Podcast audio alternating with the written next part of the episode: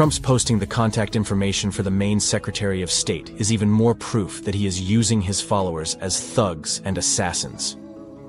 Unless Trump has dementia, he remembers what happens every time he does that, and deliberately chooses to do it again, happy to see his worshippers sending them death threats on Trump's behalf.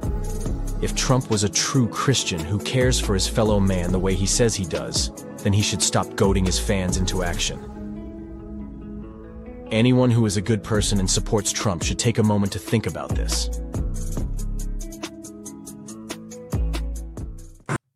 Yeah, buddy!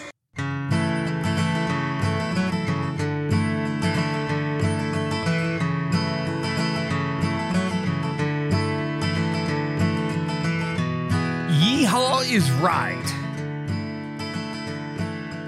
You know, those crazy atheists love to make up all kinds of stuff and then impose it upon Christians as if they even know what Christianity means. Welcome to the program. I am Dr. Paul, and this is Worldviews. And yes, the atheists have their own worldview, and they are in a panic. That was a commentary from uh, just a couple of days ago. The atheists are worried about the 2024 presidential election. And all of those Christian extremists are coming after them. They're going to eat their babies. And Donald Trump is behind it. And if he was a true Christian, he wouldn't be doing such a thing. As if an atheist even knows what a true Christian believes. But you see, that's what's going around these days. Idiots and morons, which, biblically speaking, that's what God calls them anyway. Idiots and morons want to impose their religion on everybody and then build straw men and attack them.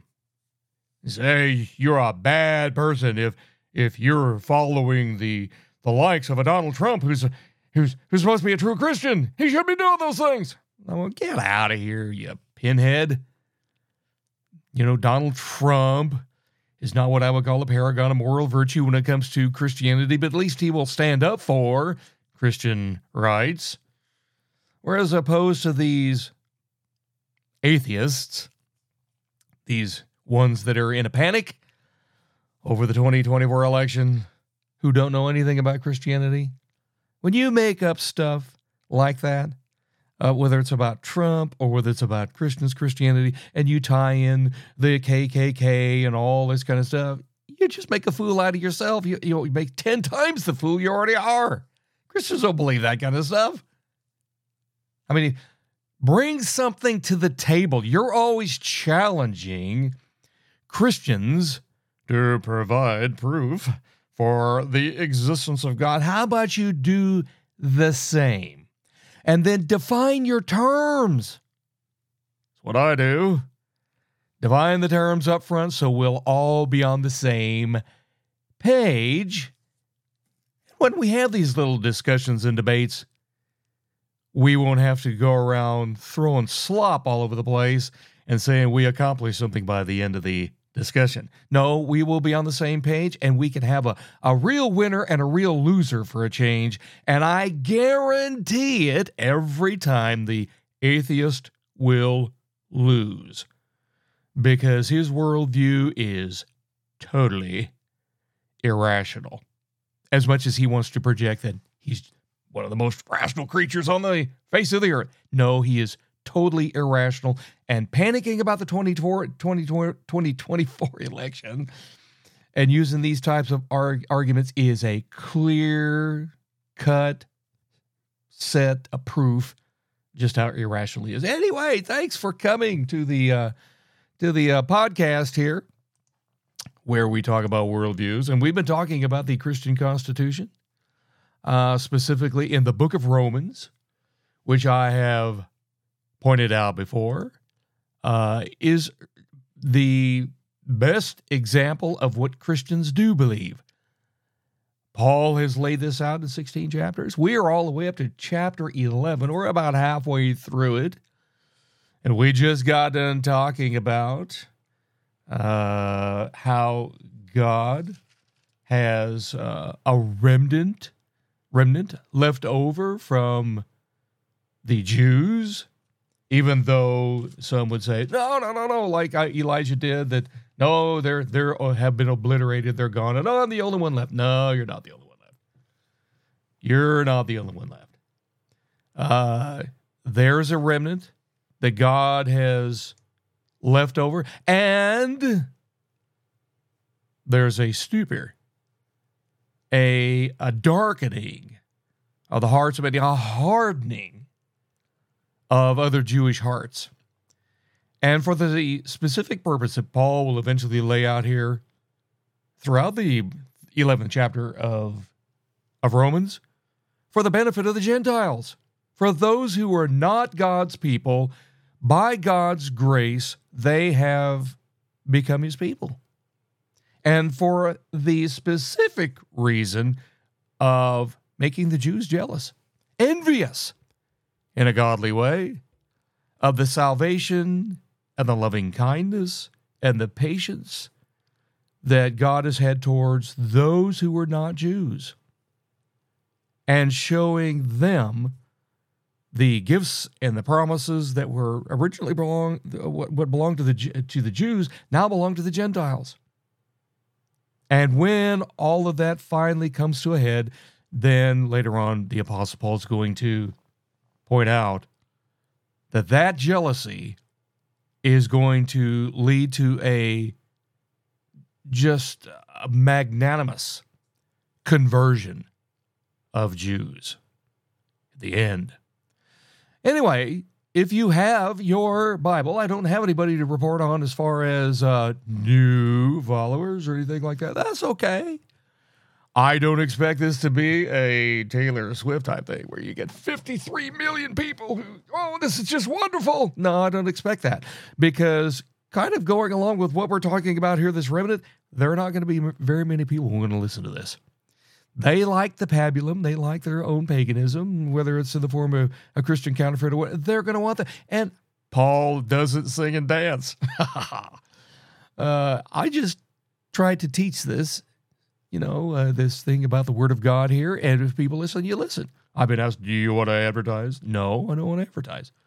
I think in God's providence, if you're out there and you enjoy the program, you'll tell others, and others will tell others, and others will tell others, and they'll they'll come if God, in His once again, His providence and His will, wants them to listen. Others will be hardened, and they'll go listen to Taylor Swift or whomever. I I saw a thing here. or listen to a, a, a little ditty that uh, was really big, 2023.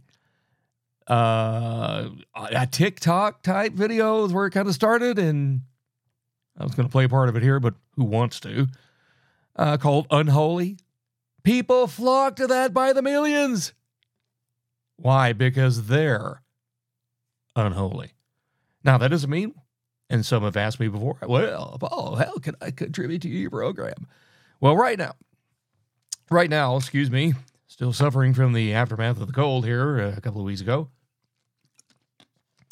Uh, Podbean doesn't offer what I would call a real uh, good way of making a contribution to the program. So if you want to go over to my my website, capro.info, there's a donate button over there. You click on that, it goes through PayPal and I re- suggested that to to uh, Podbean. Why can't there be that type of a thing? And so far, nobody has responded back to me because right now the way they have got it set it up for monetization, people who want to contribute, is through their patron program, which to me is not cost efficient, and then through advertising. And I don't want to advertise. I just don't. I don't want to be on somebody else's uh, program. I don't want them interrupting with this one because it, to me, I, when I when I do live program and I've done radio in the past, um, it ends up breaking up the flow of thought. And when I used to do live podcasts, uh, people would jump in here or there and that kind of stuff. But once again, they just interrupted the flow. And I don't like that kind of thing. So if you want to, it's purely up to you, once again in your God's providence, and you think this is worth, you know, supporting, just go over there. Just go to my website, capro, C-A-P-R-O dot info, and make your contribution, whatever it is. It doesn't make any difference, and I'll use it to try to expand here, you know, maybe longer podcasts or maybe something else. I don't I haven't dreamed of it yet. Uh, and it'll help pay the bills. So there you go. Now, we're in Romans chapter 11.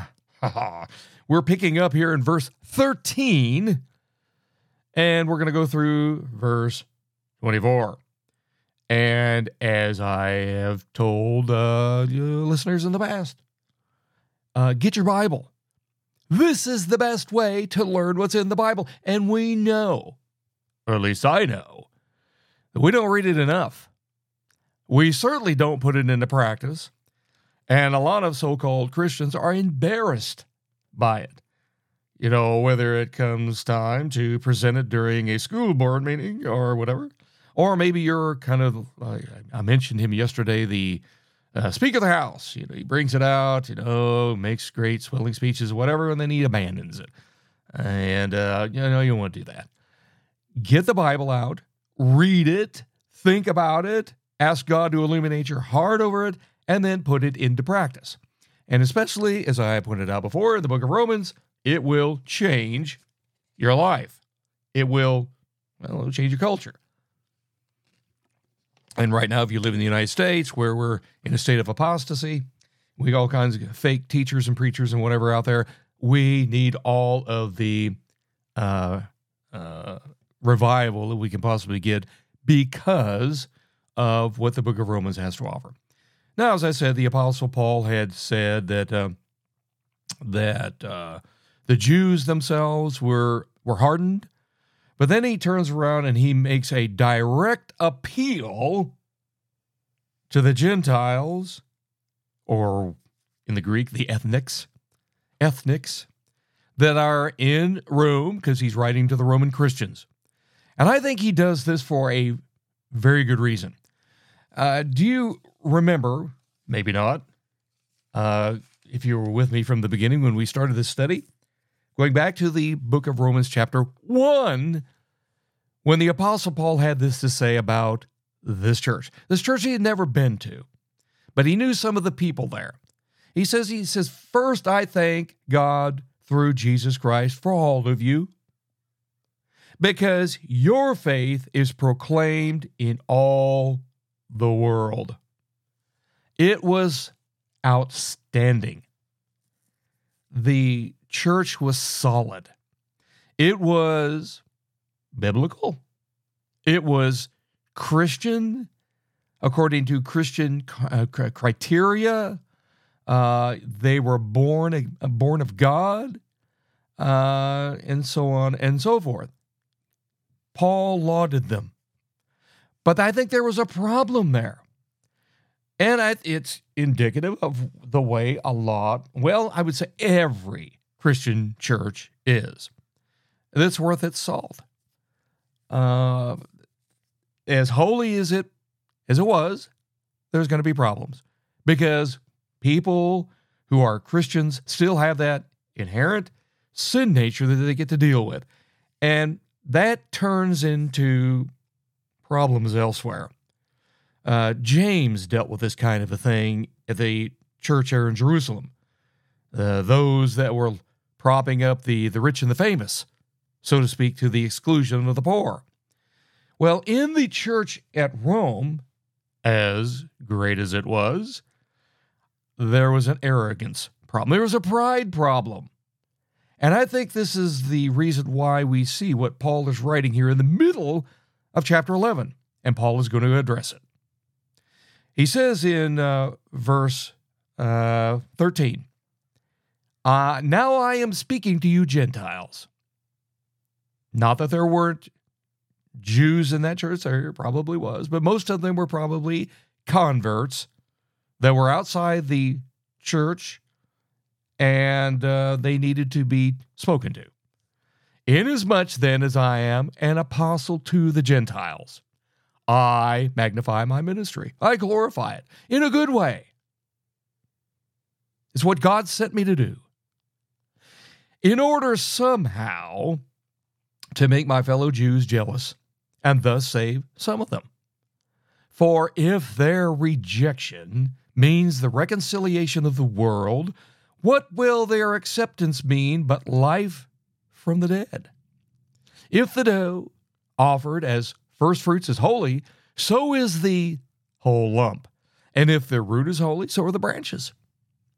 But if some of the branches were broken off, and you, although a wild olive shoot, were grafted in among the others, and now share in the nourishing root of the olive tree, do not be arrogant toward the branches.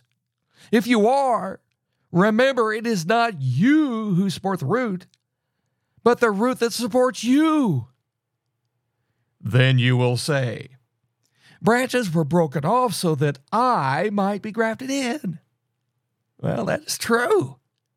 They were broken off because of their unbelief. But you stand fast through faith.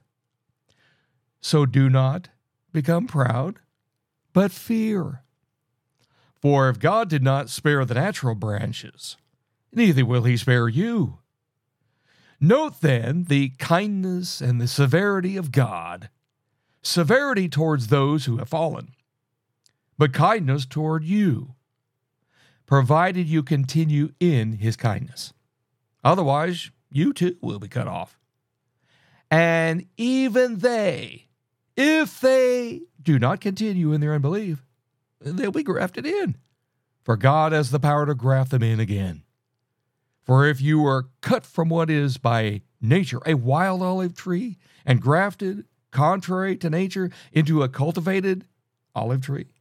How much more will these, the natural branches, be grafted back into their own olive tree?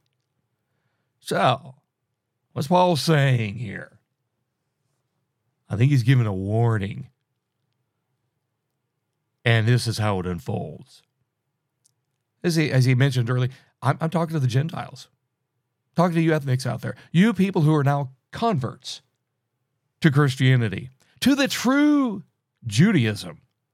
I like how sometimes we hear people in the United States here say we were our country was founded on the Judeo-Christian ethic, as if you know what we had the Jews over there and the Gentiles over here, and uh, the two shall not meet, so to speak. And that's not what it was at all.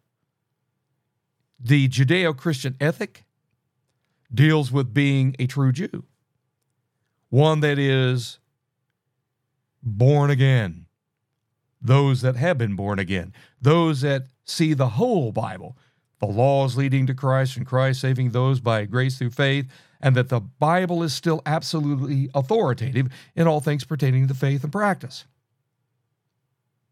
Paul here is talking to those converts. And he says, You know what? The reason why I'm talking to you is because I am an apostle to the Gentiles. I'm one who is sent to you. Peter had the obligation to go talk to the Jews. It doesn't mean that it's exclusively in that way. I'm sure that Peter talked to the Gentiles every once in a while whenever they would come by. Just as Paul frequently went into the synagogue and talked, talked to the Jews. But his specific mission was to the Gentiles. God had opened up that door. And so he says, I magnify my ministry. I make it big, glorious. Literally, the word is doxazo, which means to glorify. I glorify in it. it. Like I said, in the good sense, it's not that Paul's being arrogant, trying to steal God's glory from him.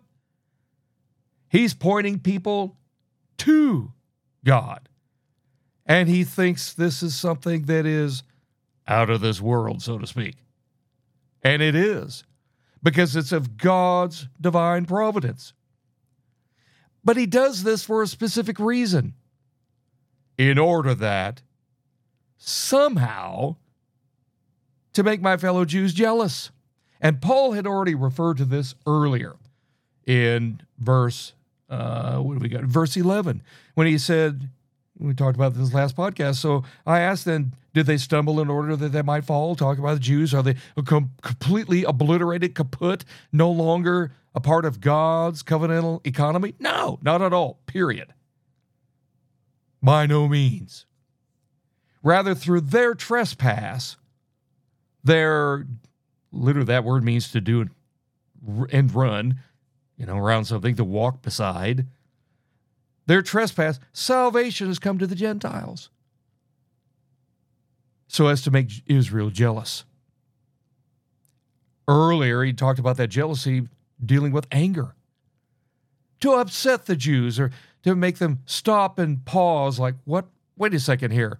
God is not dealing with us anymore? Not directly. Right now, you're hard. Not all of you. There is a remnant out there. There are Messianic Jews. But enough of you have been put on the back burner that hopefully, because of what God has done to the Gentiles, you'll wake up. You'll you'll be like, what happened? This was promised to us. Of course it was. But, but because of your lack of faith, you stumbled over the stumbling block and you ended up rejecting your Messiah. So then that was given to the Gentiles. And because of what Paul's ministry is about, he's hoping that some, not all everybody, not, not, everybody, he says, and thus save some of them. Doesn't mean everybody. Now I've said before that I I think what Paul is writing about here overall, towards the end, when when he talks about the fullness of the Gentiles, over in verse 25. Is it 25? I think it's 25. Uh, let me see here. Yeah, verse 25, he talks about the fullness of the Gentile. When that is complete, then I think there's going to be a, just, I've said before, a magnanimous, a wonderful evangelization of the Jews. They'll, their hearts will finally be broken and they'll come to their Messiah, the Lord Jesus. But then he says in verse 15, For if their rejection means the reconciliation of the world, what will their acceptance mean but life from the dead? Now, once again, this is not a total rejection. This is not a total hardening, as in permanent. But their rejection, their turning away from the Lord Jesus, their rejection of Him as the Messiah, as the Savior, has opened up a, an opportunity for the world to be reconciled, to come back into a relationship with God that God had with mankind before Adam fell. There is this uh, union. Some people like to say, well, you know, when it comes to atonement, that just means that God is one with his people. No, that's not what it means. We're talking about something here that uh, bridges the gap between fallen man, not necessarily Jew or Gentile, but just fallen man in general, humanity in general, bridging the gap between those sinners and a holy God. He says a reconciliation of the world, the cosmos. Now, this is inter- an interesting phrase because earlier on, the Apostle Paul had alluded to the fact that all of creation groans. It groans for the adoption of sons. And it's groaning up until now. This rejection on the part of the Jews opened up the floodgate literally for the for the reconciliation of the world. It's undergoing a curse. Not only mankind, but the whole of creation is undergoing this curse. And it's waiting for that reconciliation to, to come to full fruition. And you know, it's because of that. What's gonna what's the world or what is the whole of creation gonna be like after the Jews come to the point where they have been redeemed themselves and they accept, not in the sense that they're exercising this autonomous uh, will to be one with God again or to be uh, in a right relationship or union with God again. Uh, not in that at all. But their acknowledgement that Jesus is the Messiah and that he is the way, the truth, and the life, and no man comes to the Father but by him. What will their acceptance be? But life from the dead. Because you see, as I pointed out before, and the Apostle Paul has made perfectly clear, everyone prior to regeneration is spiritually dead. This doesn't mean they don't have life, lively animation and body movements and all that kind of stuff, at least for maybe they're 70 years or longer, where they're animated. It means that they are dead within. They cannot relate to the living God in a spiritual way. Now, a lot of people like to think that they do. I am spiritual. I am not part of organized religion. But they're only fooling themselves. That's only a projection of their deadness. Because if God Almighty is not in the midst of that spirituality, they're dead. They're acting like pagans. They might as well just go ahead and erect themselves a totem pole and go out and bow before it as to say, I'm spiritual and I'm accepted by God because of my spirituality. No, you're not. You're dead in your trespasses and sins. And this is how the Jews were by intermingling and intermarrying and, and getting engaged with all of the pagan practices of the past, and then in some cases going clear off the deep end, uh, creating laws and ordinances uh, not necessarily to drive anybody to God, but to be glorified by men like the Pharisees did, they're still equally dead. So you've got there the acceptance by the Jews will come, and this reconciliation of the world and the reconciliation of the Jewish nation, Jewish people. And it will not only be life in the here and the now as it's intended to be, but in the future as well, when all is said and done, and a person closes their eyes in death. And then, so Paul then uses another illustration coming out of the book of Numbers. And he says, you know, if the dough offered as first fruits is holy, so is the whole lump. And if the root is holy, so are the branches. Well, the, the illustration here of doughs deals with the first fruits that the the Jews were to offer by way of sacrifice and thanksgiving to the Lord, recognizing where their sustenance came from. And it was to be sanctified, set apart, considered to be sacred, consecrated, if you will. It was offered as first fruits, the first of the harvest, as the priest offered that over to God. And if it was this grain offering that was kneaded into dough, crushed, and so on and so forth, made into a an, into a doughy lump. If the first fruits is holy, then so is the whole lump. The whole lump of lump of bread is that way. And that's the way that that this analogy or illustration is to pertain to uh, the reconciliation of the Jews and the Gentiles. If the Jews are this whole lump, and then the the Gentiles come along and they become a part of that, then they're going to be holy as well. Which is why he carries on. He says, and if the root is holy, the root being Israel, so are the branches.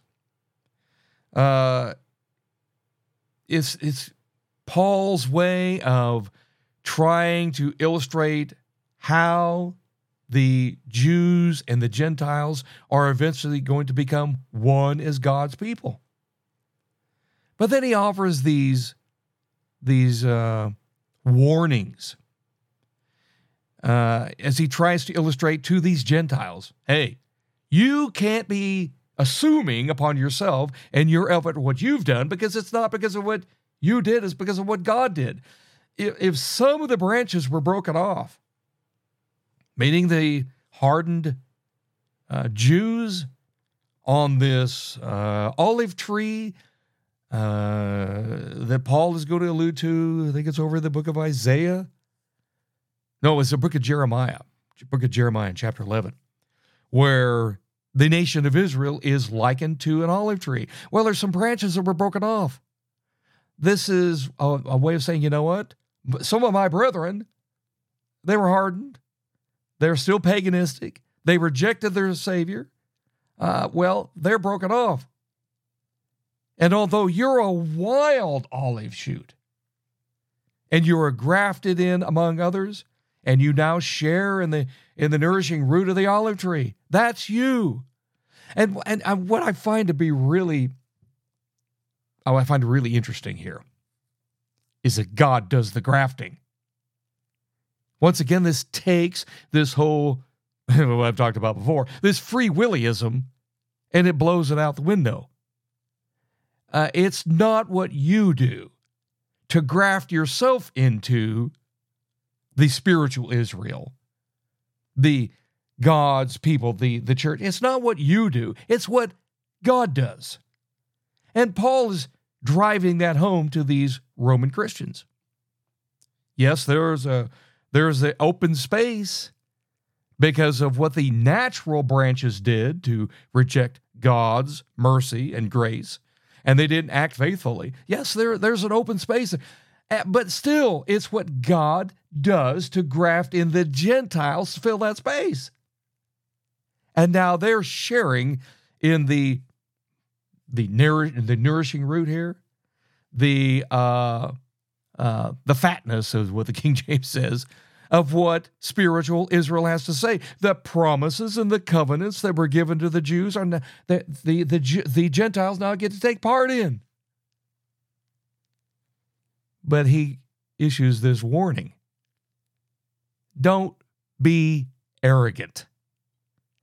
And I, I would just carry this over to you, who is listening right now and share it with anybody else just because you claim to be a Christian, and you might be one, doesn't mean there's room for arrogance. There's no room for you to say, Look at me. In fact, I've brought up before on this very podcast several that I have challenged. Uh, dealing with uh, the idea that, well, once God does something in a person's life, then they are God's people.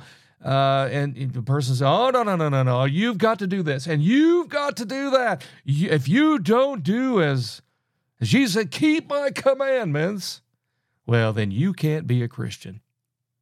And then I turn around and challenged them. Okay, come on, boaster, come on, you braggart, tell us all of the wonderful things that you have done to remain saved, to remain pure because guess what? If if if you think that salvation, this reconciliation with God, is a cooperative effort on your part, then you got room to boast. And I would love to hear it. And I, I want to know just how perfect you made yourself. I you made yourself, not God.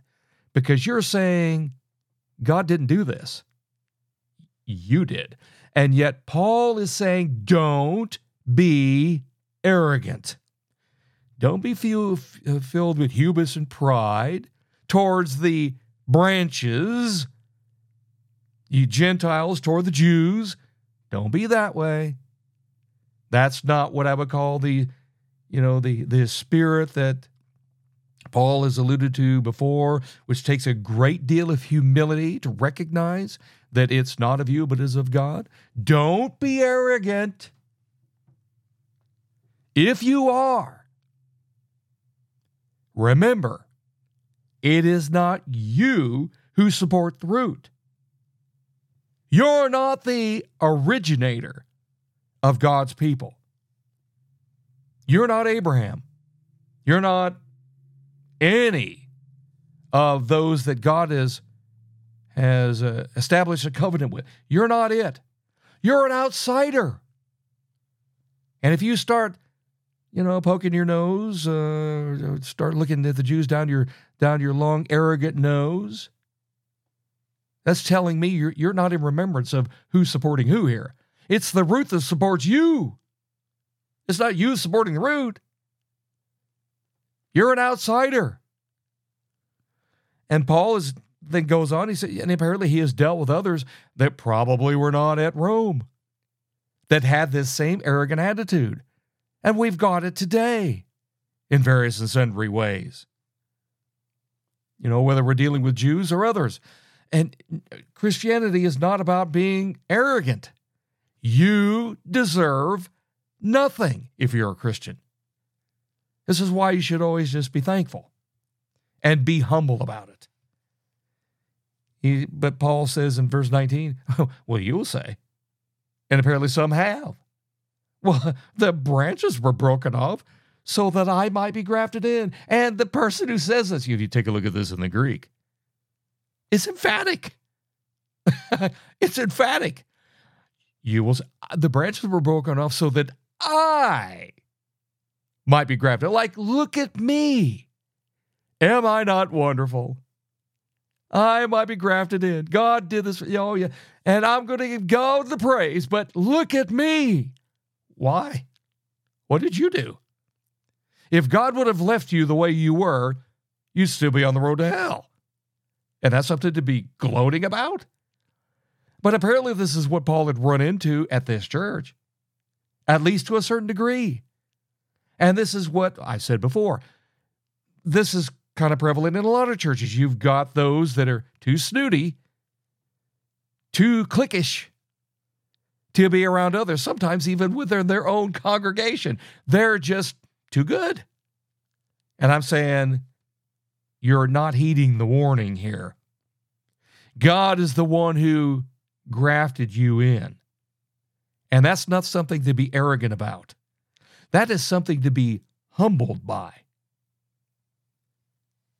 Those branches were broken off so that room was for you, room that you didn't deserve because of how tall you are, beautiful you are, how well dressed you are, how rich you are, how well mannered you are, and all these neat little things that I've seen in Christian churches over the past 40 some years, and it absolutely makes me sick. It is almost like what Paul, or not Paul, but John talks about in the book of Revelation in the church of Laodicea. Fat and sassy, arrogant. You know, wouldn't uh, uh, wouldn't lift a finger to to help out a, a a broken brother unless he got something in return from it. And I'm sure you've dealt with those types of people before, and they probably make you sick too. Paul says, You were broken off. Yeah, that's true. They were broken off because of their unbelief. And yet, if you're acting arrogant, how is that faithfulness? Because that's what belief means. How are you trusting then in God solely and wholly, unwaveringly, if you're arrogant about it? I'm a Christian and I wear it on my sleeve. Really? They were broken off because of their unbelief, and now you're acting like them, except once again, you got the big head about you. Paul says, but you stand through faith. Uh, at least maybe you do. Maybe you stand through faith. A lot of people don't. They they want to say it. Oh yeah, that's my that's my faith and whatever. In fact, I had somebody recently uh, when I was challenging the whole idea of the Roman pontiff. I said, "Where is this whole idea even taught in the Bible? This office of the Pope?" Well, uh, you know, Jesus told Peter, "Well, uh, upon you." I build my church. I said, Jesus never said any such thing. Well, uh, okay, well, maybe he didn't, uh, but my, my faith is still in Jesus. Really? You're, you're trying to defend something that is not defensible, and you're misquoting the Bible. Well, if you're willing to go that far to protect a ruse, prop up a ruse, and you're misquoting the Bible in the process, then just what kind of faith do you have in Jesus, and which Jesus are you believing in? And Paul probably ran into that very type of thing right here. It's not uncommon. Their arrogance got the best of them. So Paul warns them uh, don't become proud, but fear in a godly way. Fear God in a in a uh, reverentially respectful way of saying, you know what, God, this is of your doing, not mine.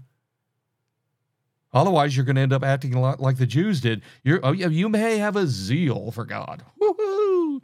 You know, let's uh, let's toot our horn here. Woo! I am such a wonderful Christian. And then completely miss the boat. Fear in a reverential way. God, this is of your doing, not mine. You grafted me in where there was a, there was a there was a space. And those people who are not grafted in, guess where they're going? And that should humble us as well. Those people are going to hell one day. And nobody should, you know, wish that upon anybody. Although some people are more uh, deservedly of, of such a place than others, you know, and just because of their behavior. But I don't think we should wish that on anybody. I don't think anybody really understands completely what hell is like. It's gruesome, terrifying. Verse 21, he says, For if God did not spare the natural branches, neither will he spare you. Now, some might take that as saying, uh oh. In fact, we would get to verse 22, we see more of this. Uh-oh. Uh, if God is not going to spare me because he didn't spare the natural branches, well, that means that if, if I'm in, I can lose my salvation. I've said before, there's no such thing as an ex Christian. I think Paul is saying here, you need to pay attention to your P's and Q's here. Are you really what you claim to be? This is going to take some honest self introspection. And, you know, I, I found some people that, that, that when it comes to challenging them as Christians, I almost immediately can say they're not because they blow up, because it's about them. How dare you question me? Well, why shouldn't I? If you're being like the Roman Christians here and you're being arrogant toward the Jews, or maybe you're just being a pinhead otherwise. You're not acting in a in a godly sense according to what the Bible has to say. You're not humble. You're not loving. You're not patient. You know, I I I I, I find those people to be reprehensible. So when you start questioning them, like I said here a second ago, about their faith and what Jesus they're following, well, they go off the deep end. How dare you? You've challenged my, the figment of uh, my imagination. This is my Jesus. I dreamed him up. It's my faith. I dreamed it up. It's my grace. I defined it. No, it's not. It's not about you. And if you're acting that way, acting contrary to the natural branches here or in other aspects, God's not going to spare you. You're going to be no better than than those that I have marked before when Jesus' comment that are going to stand before him in judgment one day. Not everyone who says to me, Lord, Lord, will enter the kingdom of heaven, but the one who does the will of my Father who is in heaven. You're believing and trusting in the Lord in a biblical sense. Because you see, on that day, many will say to me, Lord, Lord, did we not prophesy in your name? And we cast out demons and we did many mighty works. Wonderful. I did them in your name. And then Jesus is going to say, I never knew you. I don't know who you are. Depart from me, you workers of lawlessness. That's how a lot of people are going to be. They're going to be arrogant. They're going to stand before the Lord. They're going to be in shock over the response of the Lord. And then he says in verse 22 Note then the kindness and the severity of God. I want you to see two different things here, you Roman Christians. I want you to notice two, two kinds of things here kindness and severity of God. You see, Paul is going to give them the, the real God here, not the one that is once again the figment of a lot of people's imagination who seem to think that God is this, well, he's an old man, he's sitting on a cloud, uh, up in heaven somewhere, and he's like Father Time. And he's just a jolly old, good old guy. He's almost like Santa Claus, and he doesn't get mean or nasty with anybody. In fact, Jesus is that way. He's my buddy. And he would not dare do a, a, a mean thing. It wouldn't even harm a fly. Well, that's not what the Bible says. Paul says, note the kindness and the severity of God. Severity towards those who have fallen. The judgment for unbelief, for being idolaters, for chasing after the world, for failing to obey God. And I've said this before this is what Israel did when they were instructed to go in and take possession of the promised land, and they failed. Oh, they took part of it and they eradicated a lot of paganism. But as is the case in its history, and really in the case of many Christians, unless you are on guard, the world starts creeping in, it starts to become more appealable and you know you go well i don't have time to read and study the bible. I don't have time to pray. I don't really have time to do those things that are virtuous uh, those things that what what paul talks about over in the book of galatians that are part of a spirit-led life. Uh, he, he, says walk in the spirit and you will not gratify the desires of the flesh. And then he talks about what those uh, those indications of both the flesh and the and walking in the Spirit are about. He says, you know, sexual immorality and impurity and sensuality and idolatry and all those things. But the fruit of the Spirit is love, joy, peace, patience, kindness, goodness, faithfulness, gentleness, self control, and so on and so forth, against which there is no law. I don't have time for those things. Well, I guarantee you, when the Jews went into the promised land and failed to walk by the Spirit, acted unfaithfully, uh, that pretty soon they were meted out the judgment of God. And it was an up and down, ebb and flow throughout 800 years of history. And it's the same thing with the Christian life. If you're not doing those things, then you get God's severity.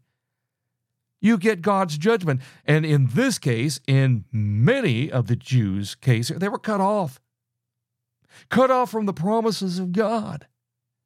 And so it will be for every other person who claims to be a Christian and maybe is. And all of a sudden you want to backslide. Or you, well, like I said, you just don't have time for God. Well, if you don't have time to to listen to God or do the things of you know that God would have you to do, well, guess what? You get God's judgment. You get God's chastisement, as the book of Hebrews says. That's severity. But on the other hand, Paul says, I want you to think about something else the kindness aspect of it to the Roman Christians. He provided you to continue in this kindness. In the sense that, you know what? He has provided salvation for you, this grafting in where Israel missed the boat. You get those blessings if you act humbly, if you act in biblical faith, not just something you contrived on your own. I believe in God. I believe in Jesus, at least on Sunday. the rest of the time, well, not so much. And I pointed this out before. Is there a consistency in your life? Was there a consistency in the Roman Christian's life? Was there a consistency in the Israelites' life when they were walking throughout the promised land. Because God is going to notice that. You know, it's not that you're not going to slip and fall on your face from time to time. Paul has already pointed that out in Romans chapter 7. Sin is still there. And yes, you're going to trip and fall on your face. You're going to act unbecomingly from time to time. You're going to say some of the stupidest things you thought you would never say.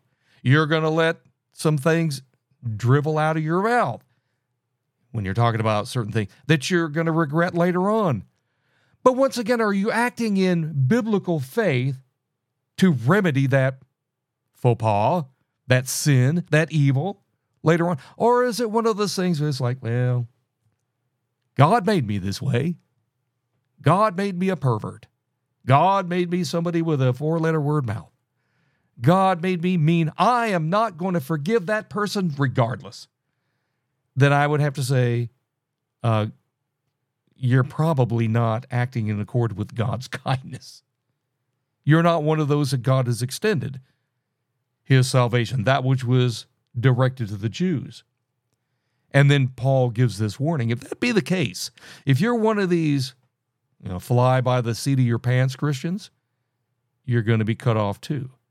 Because you see, those that claim to be Jews in the Old Testament, and many of those whom Paul was dealing with here in the book of Romans, and maybe those in, in the in the Roman church there when Paul was writing to them, and even up until today, uh, they're going to be claiming, oh, well, I'm a Jew because of, well, look at, I got a Jewish name, I came from a Jewish background, so on and so forth. Uh, they weren't Jews. This goes back to the principle of circumcision of the heart. Paul had talked about this in the Old Testament as well as in the New. It's not what, what you project yourself to be on the outside, it's what's on the inside that counts. And what's on the inside is what's going to eventually be a part of your regular, everyday practice as a Christian, as a Messianic Jew. It's circumcision of the heart. That's what's going to identify you as the real McCoy. Uh, like I said yesterday, somebody said, "Well, you know, you're using the uh, no true Scotsman fallacy here." Uh, I'm using no such thing other than what the Bible says about what it takes to be a Christian, how to uh, be able to identify even in yourself whether you're the real McCoy or not. And I think this once again gets back to this warning that Paul is trying to get this these Roman Christians to understand. Don't take it for granted that God has grafted you in. Do a self check. In fact, uh, the Bible elsewhere talks about that very thing to examine yourself to see whether you are actually in the faith. Because if you're not, God is going to cut you off. That doesn't mean you're going to lose your salvation because you never had it to begin with. That's kind of his way of saying, you know what? Uh, I'm cutting off the delusional here. There are a lot of delusional Jews ethnic Jews, and there's going to be a lot of ethnics in the sense of Gentiles that are delusional as well. They are going to be religious, but not with knowledge, not by biblical knowledge. And so then Paul says in verse 23, and even they, if they do not continue in their unbelief, talking about the talking about the Jews, if they don't continue in that, and the only way that they're not going to is by God's grace, they're going to be grafted in. They were not a part, and now they get to be a part. They were Jews by name only, but now they're Jews by faith only. For God has the power to graft them in again. They were apart, uh, traveled uh, through the promised land, became unfaithful. God cut them off, and God can bring them back in. Uh, like I said, going from the ethnic aspect of it to the spiritual part of it. And it's the same thing that God can do with those who claim to be Christians, and God can cut them off too. They may hang on the on the coattails of what it means to be a Christian, and then have it all go up in smoke, so to speak. Unless they end up in hell, and then it's going to be the real thing. And so then he closes in verse 24. For if you were cut from what is by nature a wild olive tree, I mean, you're outside the realm of the uh, olive orchard, so to speak, and you're grafted in, contrary to nature. Some have questioned whether Paul even knew what he was talking about when it came to how to graft in branches and the like. And Paul kind of corrects that here. It's not that he's saying, you know, what we're going to do is we're going to take uh, when we're going to take the new aspect or the new tree. Uh, actually, actually, we're going to flip this backward. The old and grafted into the into the new, and make it a new tree because they were supposed to take the new aspect or in the new branch, uh, the sapling, and graft it into the old and make it something vibrant again. Paul was saying, uh, that's not how you do it. He's saying here, uh, that is not the natural order. But he's saying, if you were cut off from what is by nature a wild olive tree and grafted in contrary to nature, that's not how it's normally done, and you're into a cultivated uh, olive tree, how much more will these, the natural branches, who are already a part of this old, cultivated olive tree that had all of the oracles of God, how much more natural will it be to do that? It'll be easy for God to do that. They'll be grafted back into their own olive tree. And, and once again, according to Jeremiah chapter 11, verse 16, the olive tree was a, an analogy, a metaphor of the nation of Israel. The Lord once called you a green olive tree, beautiful with good fruit. And then he would say, but with the roar of a great tempest, he will set it, set fire to it, and its branches will be consumed. Saying, you know what? You were once beautiful, but now you're going to get torched because of your unbelief. But here in verse 24, Paul's saying, you know what?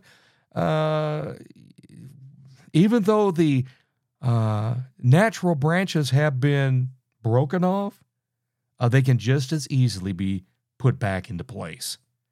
And so don't you go around thinking that uh, you're something extra special because God has grafted you in as a wild olive branch, a wild olive tree. Uh, Paul, I mean, this this is a great warning, and I think sometimes we oftentimes miss because we don't want to talk about these types of things in our church settings. We want to kind of blow past the warning, thinking God doesn't pay attention to how we behave towards the Jews or towards other Christians or even towards the world. God doesn't pay attention. God doesn't care. Uh, yes, He does.